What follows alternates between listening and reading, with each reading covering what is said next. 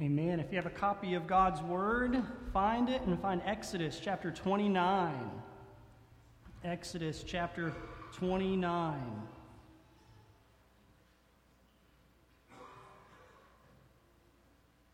We're going to work through this passage in a little bit of a different way this morning, but I'd encourage you to go home. Feel free to pull it up on your Bible app, read it, get it on audio, whatever you'd like to do. But we're going to look at it in a little bit of a different way, and I want to set it up this way. As we've been talking about the priests that serve in the tabernacle, it's important that we realize that priesthood is everywhere. As foreign as these instructions about the priesthood seem on their surface, our culture today has its own form of tabernacle worship. Our culture now today has certain expectations of what you should wear, rituals you should go through, sacrifices you should make. Our culture today has its own holy days and holy experiences. Every culture has its own liturgies and creeds they would want you to recite in order to be accepted by the community around us. Our culture has its own form of sacred spaces and its own forms of worship. Priesthood is everywhere because priesthood and worship is ingrained in us from creation. In fact, God created all of mankind to be priests. As we've been studying in the tabernacle, recall the tabernacle had three sort of areas to it, right? The portable tent that God was sending the people through in the desert was meant to resemble the Garden of Eden. And just like the Garden of Eden, it had sort of three layers to it. There was the most holy place, then outside of that, the holy place, then outside of that, the outer tent. And it's funny, Genesis actually describes the garden that way. Look at Genesis chapter 2 and verse 8. And the Lord God planted a garden in Eden in the east, and there he put the man whom he had formed. Notice the garden is within a place called Eden, which is within a place called the east, right? It has three layers to it as well. And it's also interesting that the tabernacle was entered in from the east, just as the garden was to be entered in from the east. It was meant to call their minds back to the creation of the world, to what the world was meant to be. To enter into the tabernacle and to serve in it was to enter back into Eden and to worship in God's perfect presence. And Adam and Eve were placed in the garden, which is the most holy place. And here's what we're told in Genesis 2:15. He put them there to work it and keep it. They were placed there to work it and keep it. Now, both of these words have a variety of meanings in the original language, but when put together, it's a reference to what the priests did in the temple. Let me show you this. Numbers chapter 3, verse 7 and 8. They shall guard, there's keep, over him and over the whole congregation before the tent of meeting as they minister work at the tabernacle. They shall guard all the furnishings of the tent of meeting and keep guard over the people of Israel as they minister at the tabernacle. Just as the priests worked and kept the tabernacle, so Adam and Eve were placed in the garden to protect and multiply God's presence in his sacred space. Every single one of us was created to serve as priests in the presence of God. That's why God created you. That's why God created me. That's why God created all of humanity. That's part of the reason humanity is sacred and separate from everything else God created. We are the priests that God made here in this world. And Exodus chapter 29 wants to teach us more about what it means to live as priests. In fact, here's your main idea coming out of this morning. Here's your main idea. We have been devoted to God. We have been devoted to God. We've been set apart. We are His. Every single person on the face of the earth has been created by God and is meant to be devoted to Him. And yet, none of us live as we were made to live. Oftentimes none of us live as priests devoted to God. Rather, we live in service to the creation around us to the culture among us, and to the desires within us. We were made to be devoted to God, but we so often live as if we are God. And that's what makes sin so serious. And God's whole plan in loving us, redeeming us, and sending Jesus for us is that we might be restored back and be devoted anew to God as priests. You, as a believer in Jesus, exist on purpose and for a purpose. And that's what I hope we see together in Exodus 29 this morning. Let's look at what the very first verse of Exodus 29 says about the priests. He says this, "Now this is what you shall do to consecrate them, that they may serve me as priests." Consecrate. There's a word we don't use every day. That'd be a great Scrabble word to drop in, right? That simply means we're set apart, ordained, devoted for a holy purpose. In this case, God has set his priests aside for a specific task. They were to serve as mediators in his presence. They were to offer sacrifices and prayers on behalf of the people. Their existence was fully devoted to God. 24/7, the priests had God in mind and were meant to live in light of that. And I hope to show us that, like the priest, God has devoted you to serve him in the same way.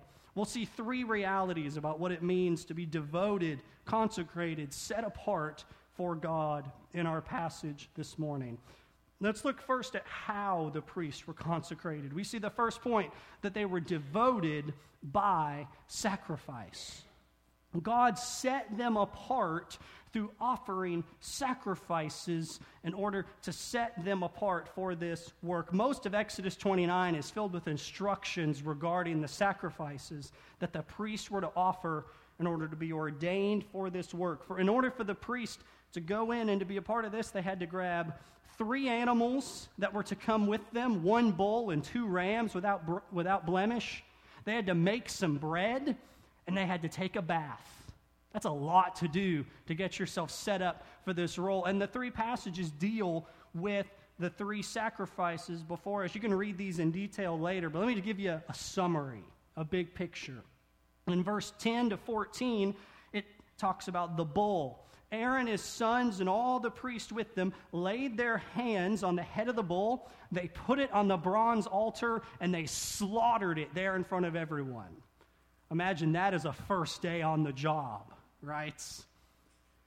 And they're right by the entrance of the tabernacle. They would cut off the fat and burn the insides of the animal on the altar.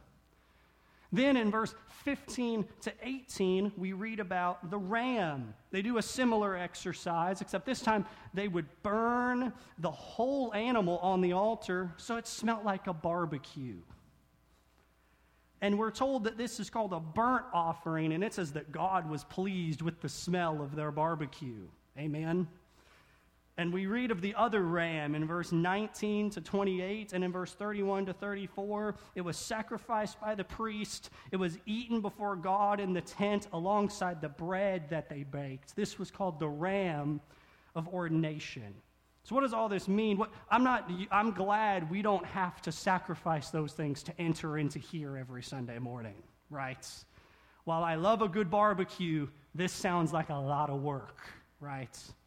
Here's what it means for us. First, it's a reminder to us that even the priests were not perfect. They needed sacrifice for their sins just as everyone else did. This is a reminder that in the kingdom of God, there is not a 2-tier system. Everyone is a sinner. Even those who might serve in the most holy place, even those who may appear the closest to God, they need sacrifice to forgive their sins just as you do. All ground is level at the foot of the cross. And it's also a reminder that no matter how far you've fallen, God is able to forgive, to redeem, and to devote you for his purposes. Let me tell you something. God has never once used a perfect person minus Jesus. But outside of Jesus, friends, God has never once used a perfect person. You know why? They don't exist. That's exactly right. God only ever uses sinful people. And that means God can and will use you for his purpose. But it's also a reminder to see the way God set them aside was through offering a sacrifice on their behalf. God showed the immense value of their calling through the giving of these animals. These were very expensive things to give. And friends, God didn't simply call these men to priesthood through sacrifice. But in an even greater way, God has called all of us to ministry through giving an even greater sacrifice. God sent Jesus so that you and I might be set apart for ministry. Did you ever think about this? Jesus didn't just die to save you from something, but in order to save you for something. The death of Jesus is not simply a get-out-of-hell-free card. No, it's a call to get to work. You are now freed and forgiven to serve God. Jesus didn't just die that our sins might be forgiven. He certainly did do that, but he did far more. He died that we might be set apart as worshipers and service and priests in his kingdom. This is a reminder, friends, there is no Jesus as Savior without also knowing him as Lord over your life and your worship. For those who receive Jesus by faith, you have also received the responsibility to serve him as a priest. He's called you. He set you aside. John, the Apostle John, saw a vision of worshipers in heaven gathered around the Lamb worshiping, and look what they sang. Revelation chapter 5, verse 9 and 10. And they sang a new song, saying, "Worthy are you to take the scroll and to open its seals, for you were slain, and by your blood you ransomed people for God from every tribe and language and people and nation, and you made them a kingdom and priests to our God, that they shall reign on the earth." Do you see it? Jesus died on that rugged cross that we might be made into a kingdom and a priesthood to serve him and reign with him. Jesus takes ministry so serious, he bled for it to set you aside in order to do it. He has given the gift of service to all of us. This means that if you're a follower of Jesus, God has given you a unique ministry to do for him. He has gifted you to serve him in the way that only you can serve him. Jesus' death is meant to change everything about how we view our life. Think about this. As you go to school, as you work your job, as you spend time with your family, you go through it as a priest devoted to the one true God.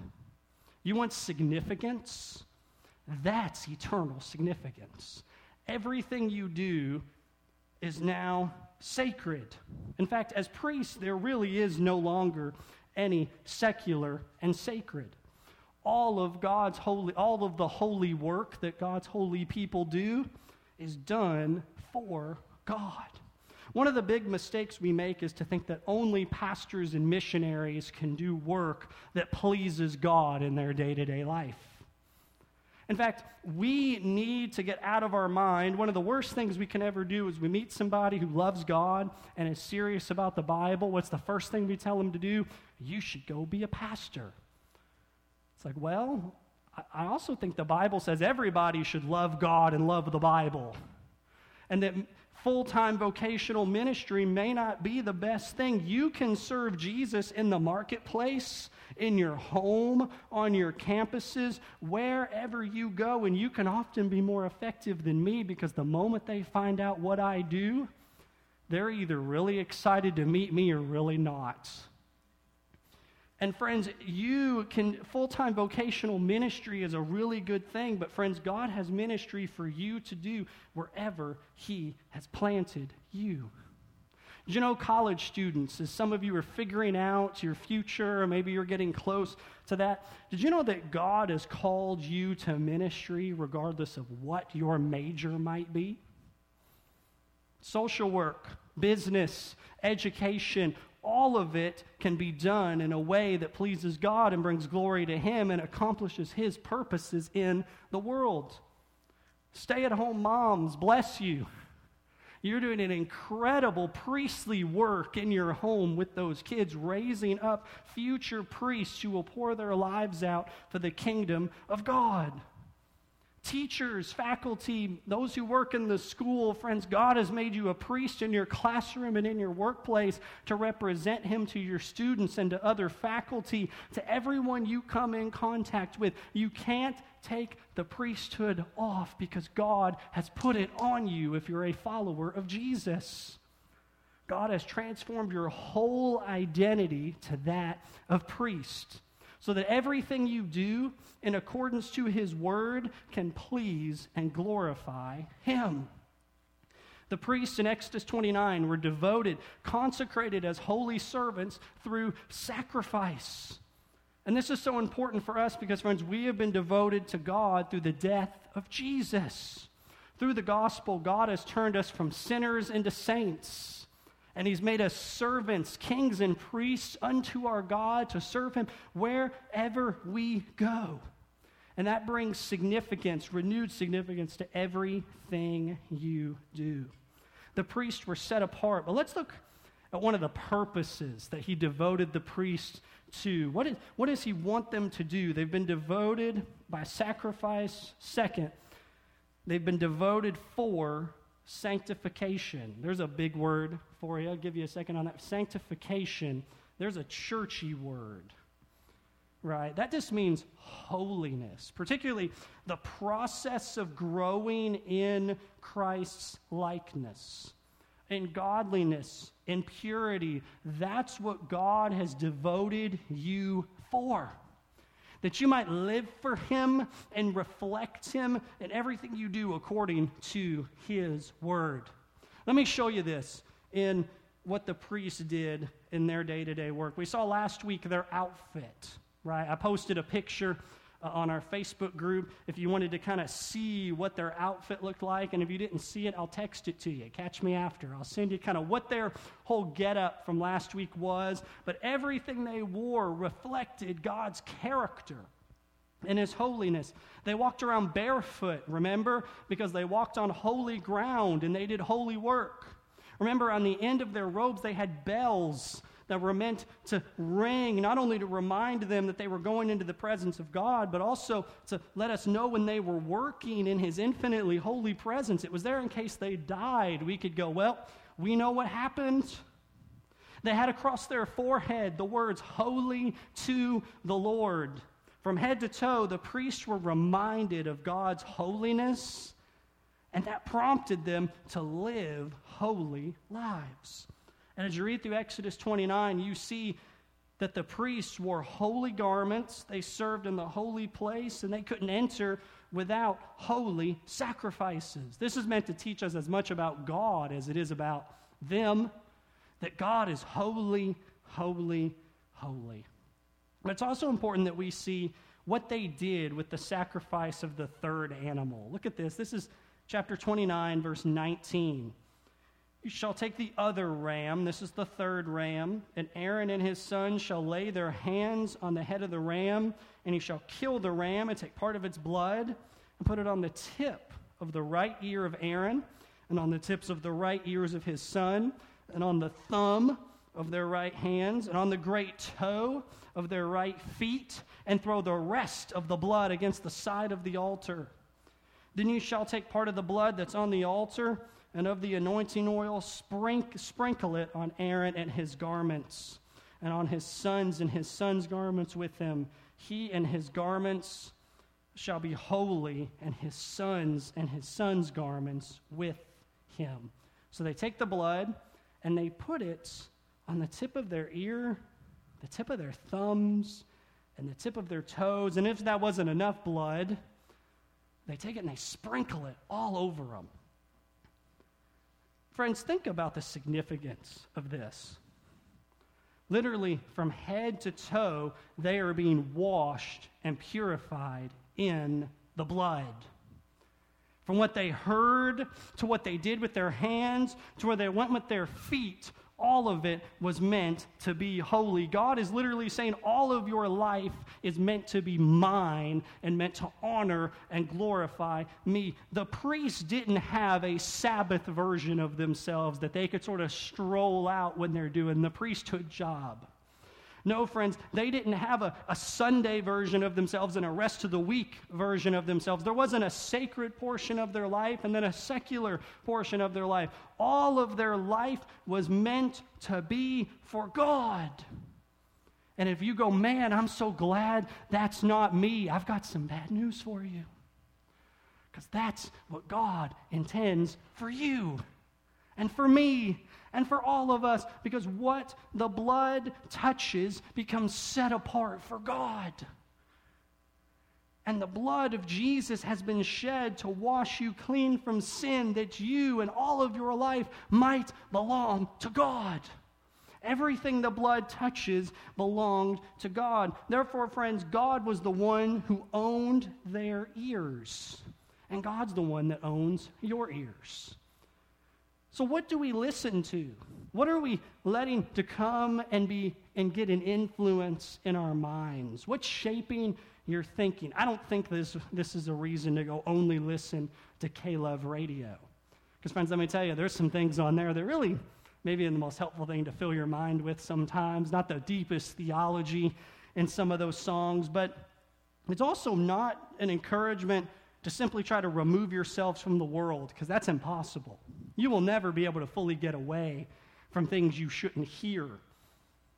The guidance, though, is to be making sure we're listening with the aid and with the truth of God's word, to realize we don't shuck this at the door when we get home. We don't throw this at the door when we go to work. God's word and God's truth is meant to aid us in everything we listen to find the good, the true, and the beautiful, and to celebrate it, rather than letting the voice of the world tell us what's true and good and beautiful, when really, friends, it is false, bad, and ugly. What voices are you letting speak into your life? And also, are they speaking true things in true ways? You can say a lot of right things and say it in the wrong sort of way and encourage bad behavior in your own life. Consider what is having a voice and an influence in how you view the world. They also put the blood on the tip of their thumb to talk about their hands, what they do, their whole bodies. Because, friends, God is the one who owns your body. And I want to say a word, particularly to the young folks, but I think it goes beyond young people here. God owns your body. That's why he encourages you to sexual purity. Hear me out, friends, because you, all of us, I think, are looking for God's will for our life. And here's what we find out God's will for our life is. 1 Thessalonians 4:3. For this is the will of God, your sanctification, your holiness, that you abstain from sexual immorality. Friends, God's will for your life is that you remain pure in your life, that you not go just because the world says it's okay and do what you want. People will say, but I'm able to do what I want with my own body. But the scripture says, remember, it's not yours. It's his. First and foremost, you were created as a priest to image the glory of God. The Bible says you were bought with a price. Jesus shed his blood to purchase you and to devote you to himself. Remember, it isn't the culture that defines what's right and wrong. It's the Creator that tells us what's right and wrong to do with our own bodies. It's God who tells us what's right and wrong to do when it comes to the area of sex. And it's in the right place for that is in the context of marriage, a lifelong commitment between one man and one woman. Anything outside of that, the Bible not only says is sin, It's against God's design, and the Bible says it's going to lead to your hurt, to your pain, and to your suffering. The Bible actually goes on to say that sexual sin is the only sin that you'll commit that's against your own body. You're actually hurting yourself in the midst of it, whether you realize it or not, because the world's going to tell you that pornography and free sexual expression will bring you freedom, but the truth is that it leads to lifelong slavery. I can tell you all sorts of folks who started down that path and thought, well, if I just get married, that'll fix it. And then after a wrecked marriage later, they realized there were problems in their heart long before it ever started. The most important principle for us to recognize is that our body is not ours first and foremost. It's God's first and foremost. And that should change everything about how we think about marriage, gender, sexuality, even food, exercise, so many things. God owns your body, and He owns everything. And so we must ask ourselves, are we using our bodies in a way that glorifies God? From our head to our hands to our feet. He'd ask us to consider, where are we walking and what are we living for? Because as priests, there is no longer sacred and secular. There is only holy work for God's holy people. There's no longer meant to be, well, I live this way and believe this way on Sunday, but Monday through Saturday, I do whatever I want. God would say, no, all of it's mine.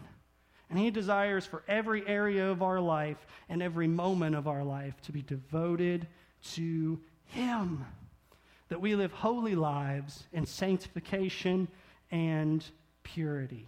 Because ultimately, here's what I want us to see. Living for God means that we will not live for ourselves.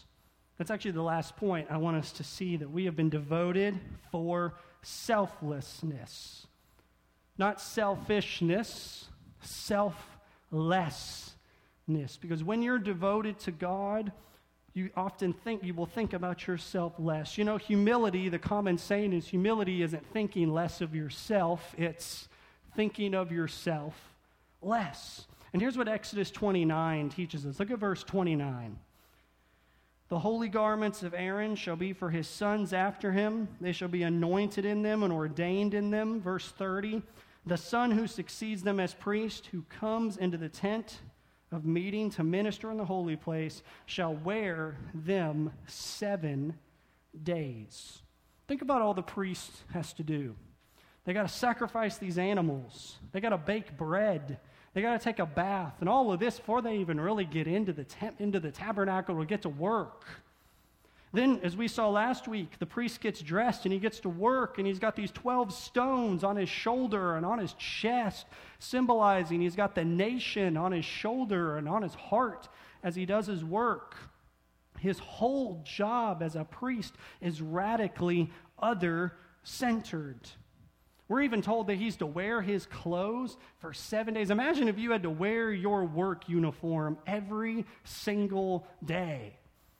What does that remind you? That says, hey, I'm working a lot. And this is because the priests worked every day. They lived every moment devoted to God. Look at verse 38. Now this is what you shall offer on the altar, 2 lambs a year old, day by day, regularly. 1 lamb you shall offer in the morning, the other lamb you shall offer at twilight. And with the first lamb, 1/10 measure of fine flour mingled with 1/4 of a hin of beaten oil and 1/4 of hin of wine for a drink offering. The other lamb you shall offer at twilight, and shall offer it with a grain offering and its drink offering, as in the morning, for a pleasing aroma, a food offering to the Lord. It shall be a regular burnt offering throughout your generations at the entrance of the tent of meeting before the Lord, where I will meet with you to speak to you there. Through all the details, there's a lot of different sacrifices there. The point is this: they offered something every morning and every evening, beginning of the day, end of the day, every single day. Consider the responsibility, the load, the work, and they do it all for others. Their calling was radically others-centered. And as followers of Christ, as priests of the new covenant, God has called you to live an others-centered life. To live not for yourselves, but for the glory of God and for the good of others. You know, there's times people will come and they'll say things like, well, you know, I'm not really sure I liked worship today. And here's what my heart, I usually go, well, I'm sorry to hear that, but my heart says, well, you know, we weren't worshiping you to begin with. This isn't about any of us. This isn't about our tastes or our likes or our preferences. This is about God. And if you want significance, if you want purpose, friends, don't start within yourself. The culture would want to sell you on something called expressive individualism. You've heard this. Just dig inside yourself, find who you are, and express that to the world. It's literally the plot of every Disney movie. And friends, the problem is, one, your heart is not often the best guide for good decision-making. As you get a little older, you begin to realize that. But friends, the problem is also that begins and ends with you. If you begin looking for purpose inside yourself, it's going to require you to have a perfect knowledge of yourself. I don't know about you, but there's days I don't really know what I'm thinking, what I'm feeling, how I'm doing. The problem is also trying to find purpose within yourself when you were never meant to give purpose to yourself.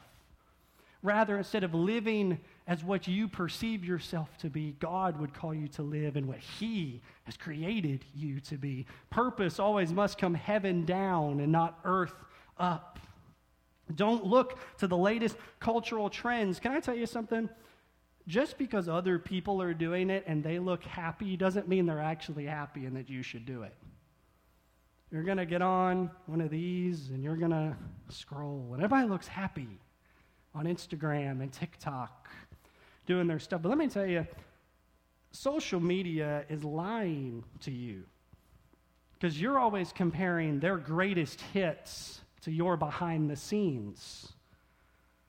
And friends, it's not good to find your purpose and calling to significance in what everyone else is doing. Rather, we must find it in what we were made for and what we were saved for. To pour out our life for God and for others, that is where significance is found. To live for the one who made you and who died for you. Are you living for yourself? God would call you to get out of yourself and to get to work for Him and for the good of others. Friends, the intersection of what God would want you to do is where your passion, your skills, and God's word meet. Friends, it's where what God has given you to do that you're good at, that you love to do, and what He's already called you to do all meet together. It's at the intersection of your gifting and God's glory. And in dwelling there, you will live out the vision that God has for your life. Let me ask you to consider one last passage. Look with me over at Philippians chapter 2, because none of us are going to live as perfect priests, but there's one who did. And Philippians chapter 2, verse 5 says this, "Have this mind among yourselves, which is yours in Christ Jesus." In other words, he says, look to Jesus and model His attitude. And then let's look at what that attitude is. Verse 6, "Who though He was in the form of God, did not consider equality with God a thing to be grasped, but He emptied Himself by taking the form of a servant, being born in the likeness of men. And being found in human form, He humbled Himself by becoming obedient to the point of death, even death on a cross. Therefore, God has highly exalted Him and bestowed on Him the name that is above every name, so that at the name of Jesus every knee should bow in heaven and on earth and under the earth, and every tongue confess that Jesus Christ is Lord, to the glory of God the Father." There is no more significant person than Jesus. Fully God and fully man, came to live a fully devoted life on your behalf. And it's important to note it wasn't an easy life. Living a life devoted to God will often mean not having certain comforts that we might assume. He was born as a man. He lived as a lowly servant. His whole life culminated in a brutal death on a cross. Most of us would see that and not think of that as a significant life. But on the cross, he was bearing our sins on the tree. And it was out of this, and because of this, his perfect obedience, he rose again from the dead and was bestowed a name greater than any other name. You want to talk about significance. Friends, the path of the crown is often first through the path of the cross. The path of suffering is often the path that leads to glory. And in order to live a fully devoted life, you got to start by placing your trust in the fully devoted one. In order to walk the way God would have you to walk, you got to start by looking to Jesus and by continually aligning your mind and your attitudes with him, imitating him. Because no matter how much the priests set themselves aside, no matter how much the priests served in lowly submission, there was no one more others-centered than Jesus, giving his life for you and for me. Look to Jesus and find life.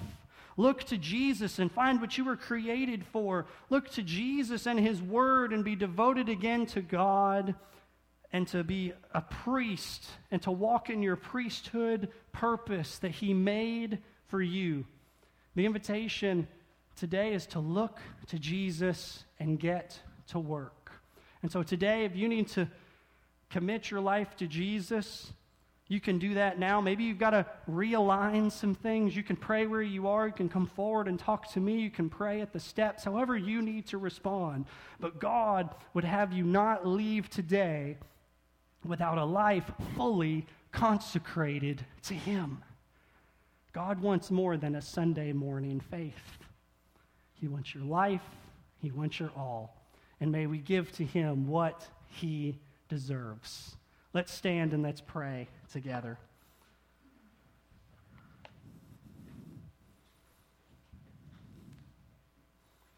Lord Jesus, as we prepare to respond today, we recognize that you lived the perfect life that none of us lived. You lived fully devoted to your Father, even to the point of suffering and death. And Lord, you call us to imitate that attitude, and that's hard. We cannot do that in our own power. So we ask that your Spirit would help us, would first draw us to you if we don't have true, abiding faith in you, but also that your Spirit would empower us to imitate you and your humility in all things. And Lord, you'd help us through sacrifice to realize you have saved us for more than to fill a seat on Sunday, but to fill the world with your glory. Lord, help us to realize that you've set us apart for holiness, to live not according to just all of these various rules, but to live to honor you because it all belongs to you. And Lord, help us to realize you've saved us in order that we might live selfless lives and service to you, and service to others. And God, be honored and glorified as we respond, however you would have us respond. And we pray this all in Jesus' name. Amen.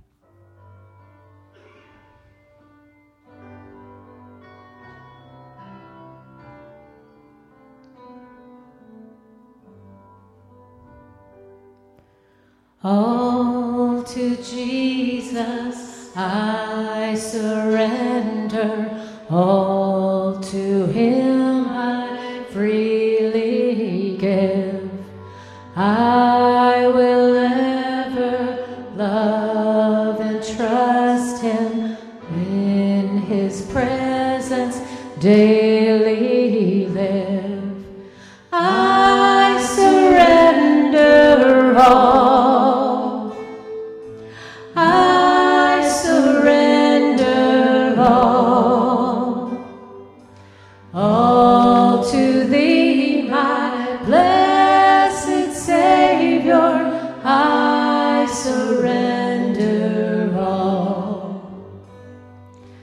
All to Jesus I surrender, humbly at His feet I bow.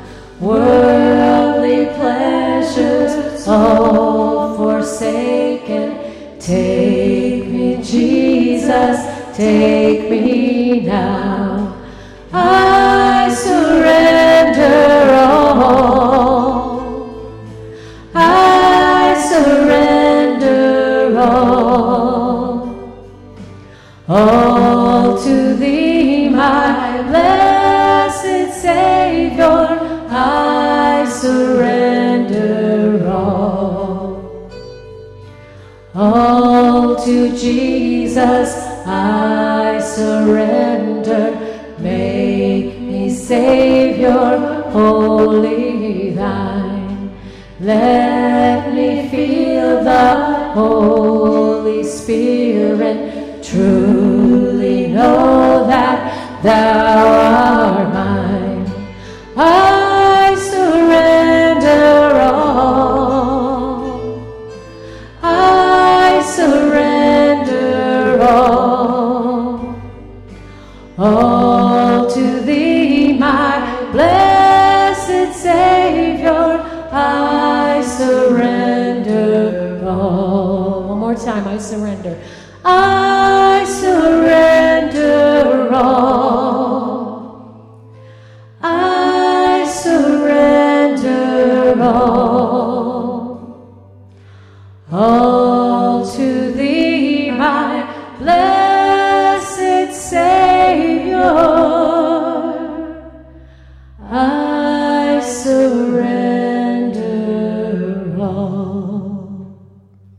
That's more than just words that we sing. That's an invitation from God into your life to give Him all. And you may not feel you have a lot to give, but we've got a God who's known to take a few loaves of bread and multiply them beyond what we can ask or imagine. You have been set apart, devoted to be priests, even as you leave today. So how will we live our lives fully surrendered and devoted to Him? We close with this benediction from the book of Revelation.